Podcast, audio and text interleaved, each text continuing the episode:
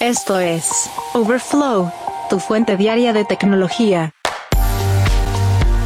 ¿Qué tal? Hoy es sábado 14 de octubre del 2023 y estas son las noticias que debes saber del mundo de la tecnología. Dile adiós a la página vacía de google.com, pronto tendrá muchas noticias. Microsoft cierra una de las mayores adquisiciones de tecnología en la historia y Best Buy eliminará gradualmente las ventas de medios físicos, DVDs y Blu-rays. Pero antes...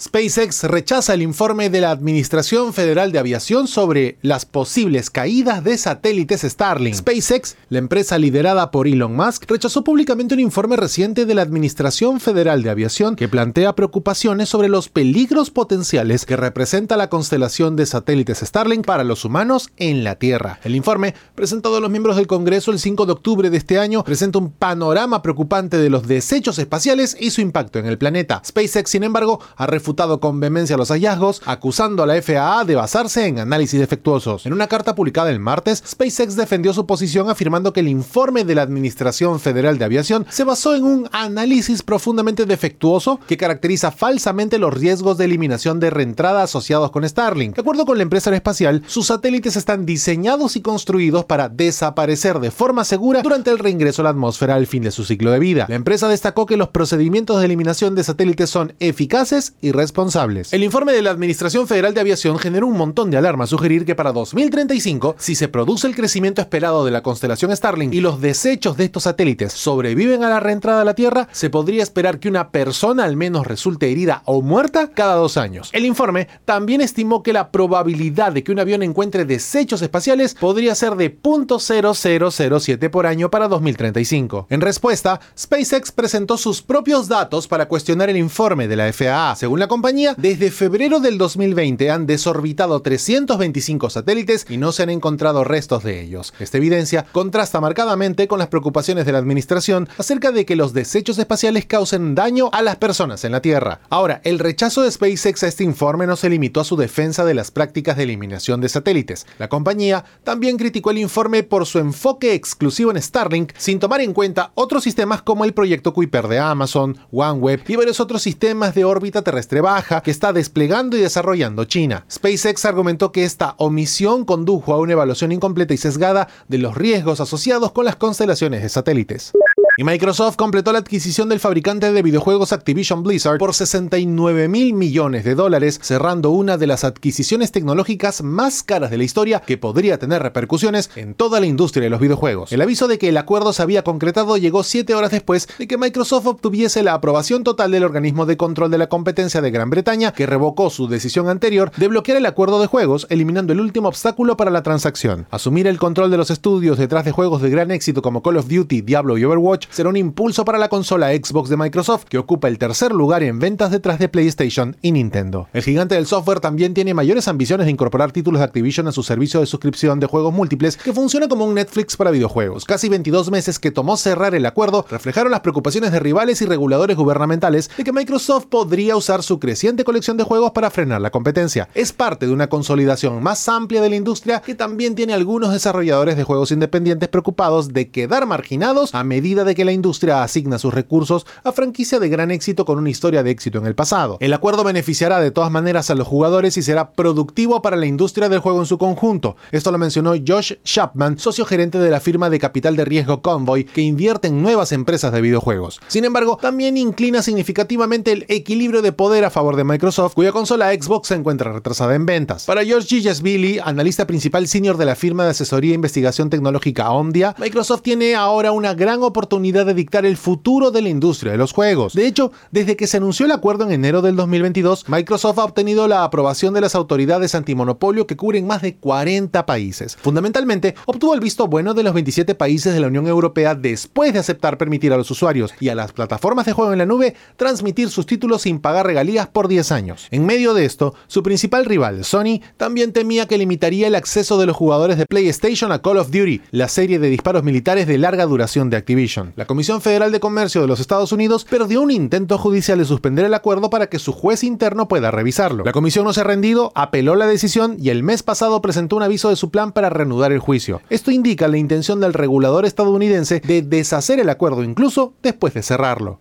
Y finalmente TikTok ha conseguido que Disney sea su último socio editorial de renombre para su producto publicitario premium Pulse Premiere, anunciado a principios de este año. La compañía se unirá a otros grandes editores como NBCU, Condé Nast, Dot Dash Meredith, BuzzFeed y otros que ofrecen videos seguros para las marcas para que los especialistas en marketing coloquen sus anuncios. El nuevo acuerdo también permitirá que TikTok ofrezca a Disney un destino exclusivo dentro de la aplicación de video donde los fanáticos de Disney podrán hacer un montón con la marca. Ver videos, crear los suyos con la música los efectos visuales de todas las franquicias, jugar trivias temáticas y coleccionar tarjetas de personajes de sus jugadores favoritos. El acuerdo se produjo para ayudar a Disney a conmemorar el centenario de The Walt Disney Company, que requirió una celebración especial en redes sociales. Pese a que es una aplicación que aún enfrenta el escrutinio gubernamental y demandas por sus vínculos con China y su naturaleza adictiva, Disney comentó su decisión de trabajar con TikTok señalando que tenía que ver con el alcance de la marca. Asad Ayaz, director de marca de The Walt Disney Company, explicó en un anuncio que la cartera de marcas y experiencias de Disney ha tenido más de 240 mil millones de visitas en TikTok. La activación de este entorno en TikTok será extensa y abarcará 48 cuentas Disney que participarán durante un periodo de cuatro semanas en 24 regiones de todo el mundo a partir de este 16 de octubre. Esto incluirá marcas que destaquen contenido de Disney, Pixar, Star Wars, Marvel, ESPN, National Geographic, Parques Disney y otras. Las cuentas de TikTok administradas por Disney tienen más de 150 millones de seguidores, pero este número puede crecer con el evento, ya que TikTok señala que los fanáticos deben esperar recordatorios diarios de por qué se conectaron con personajes, franquicias, películas y recuerdos Disney favoritos. Esto también puede incitar a los usuarios a crear más contenido relacionado con Disney en la plataforma. Para ayudar con eso, Disney y TikTok también lanzarán una lista de reproducción Disney 100 para la comunidad que incluye canciones populares del catálogo que van desde clásicos como Cenicienta y El Rey León hasta temas más actuales como Toy Story, High School Musical y la próxima película Wish. Ahora, ¿cuál es la estrategia clara? Pues debido a su ubicación, TikTok señaló que los usuarios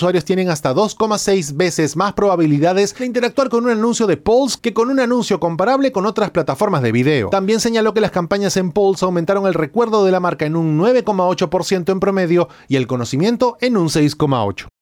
En el evento Made by Google a principios de octubre, la compañía presentó Assistant with BART, un asistente de inteligencia artificial para teléfonos, y ahora se tienen más detalles sobre qué dispositivos tendrán acceso primero. De acuerdo con 9 to 5 Google, se descubrió referencias del código al asistente con BART haciendo su primera aparición en el nuevo Pixel 8 y el futuro Samsung Galaxy S24. Los investigadores también señalan que está previsto que el asistente de IA generativa sea compatible con el Pixel 6 y posteriores, así como con el Galaxy S23. El Pixel 8 se enviará el 12 de octubre y se espera que el S24 se lance a inicios del próximo año. Assistant with Bard combina las capacidades de la IA generativa del chatbot Bard, que actualmente existe como una herramienta independiente en computadoras de escritorio y dispositivos móviles, con el asistente de voz de Google. Con este sistema de IA integrado en el software de teléfonos inteligentes, los usuarios podrán emplearlo para tareas específicas mediante envíos de voz, textos o imágenes. Assistant with Bard también aprovecha los datos y las funciones de las apps de Google para brindar respuestas contextuales y personalizadas. De acuerdo con el código hallado por 9to5 Google, algunos ejemplos de mensajes incluyen: redacta un correo electrónico a mi reclutador para que acepte la oferta de trabajo de Social Media Manager y negocie una fecha de inicio posterior, o dame algunas ideas para sorprender a mi amigo amante de los conciertos el día de su cumpleaños. Si bien los usuarios de Pixel 8 y Galaxy S23, así como los futuros propietarios del S24 tendrán primer acceso al asistente con BART, esto no garantiza que esté disponible inmediatamente después de la compra de los dispositivos. La herramienta de IA llegará pronto para seleccionar probadores y ampliar su disponibilidad en los próximos meses de acuerdo con Google.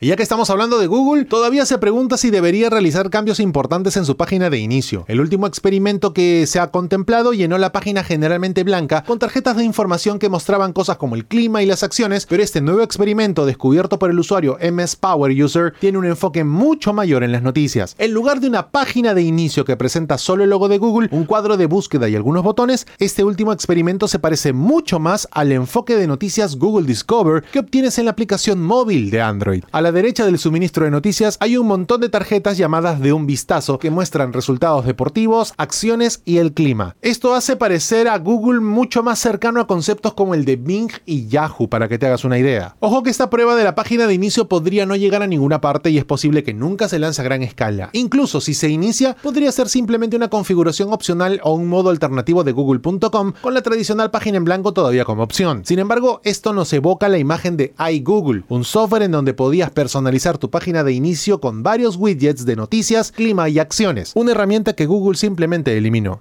Tras la pausa, ¿es el fin del soporte físico? Best Buy dice que sí. Overflow, tu fuente diaria de tecnología. Con el tiempo, el streaming se apoderó de nuestros hábitos en todo tipo de consumo. Desde la lectura a la música y los videojuegos, pasando por las películas y series, hemos transitado del soporte físico en DVD y Blu-ray a directamente una suscripción mensual. Hoy es muy extraño encontrar colecciones de discos en muebles de los amigos, y esto ha empujado a las compañías a acelerar la decisión de dejar de vender este soporte muy pronto.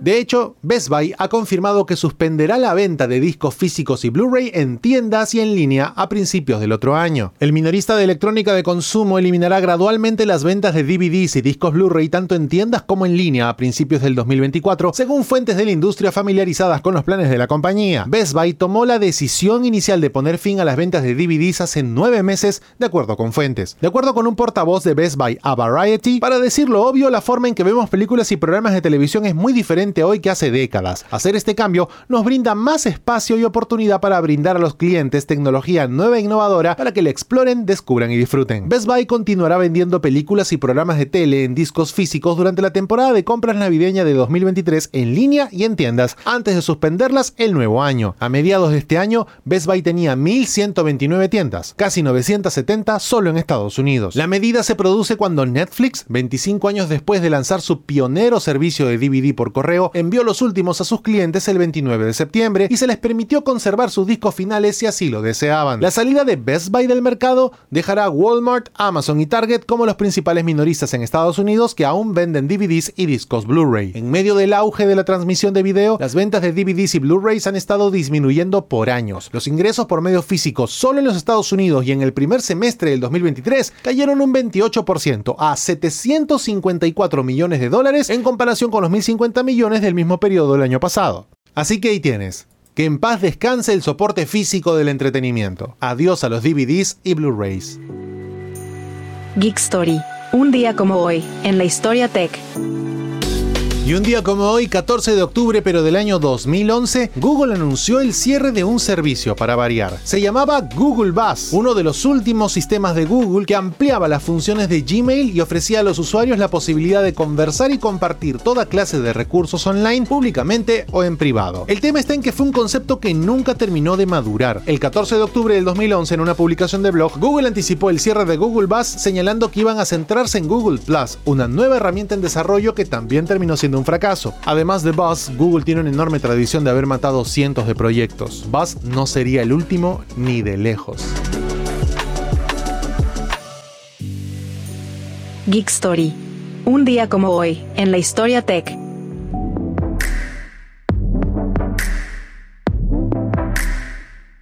Hasta aquí la edición de Overflow de hoy, sábado 14 de octubre del 2023. Muchas gracias por acompañarnos. Recuerda suscribirte a este podcast para que a diario recibas notificaciones sobre las noticias tecnológicas más importantes del mundo. Gracias por escuchar a Overflow. Suscríbete para novedades diarias.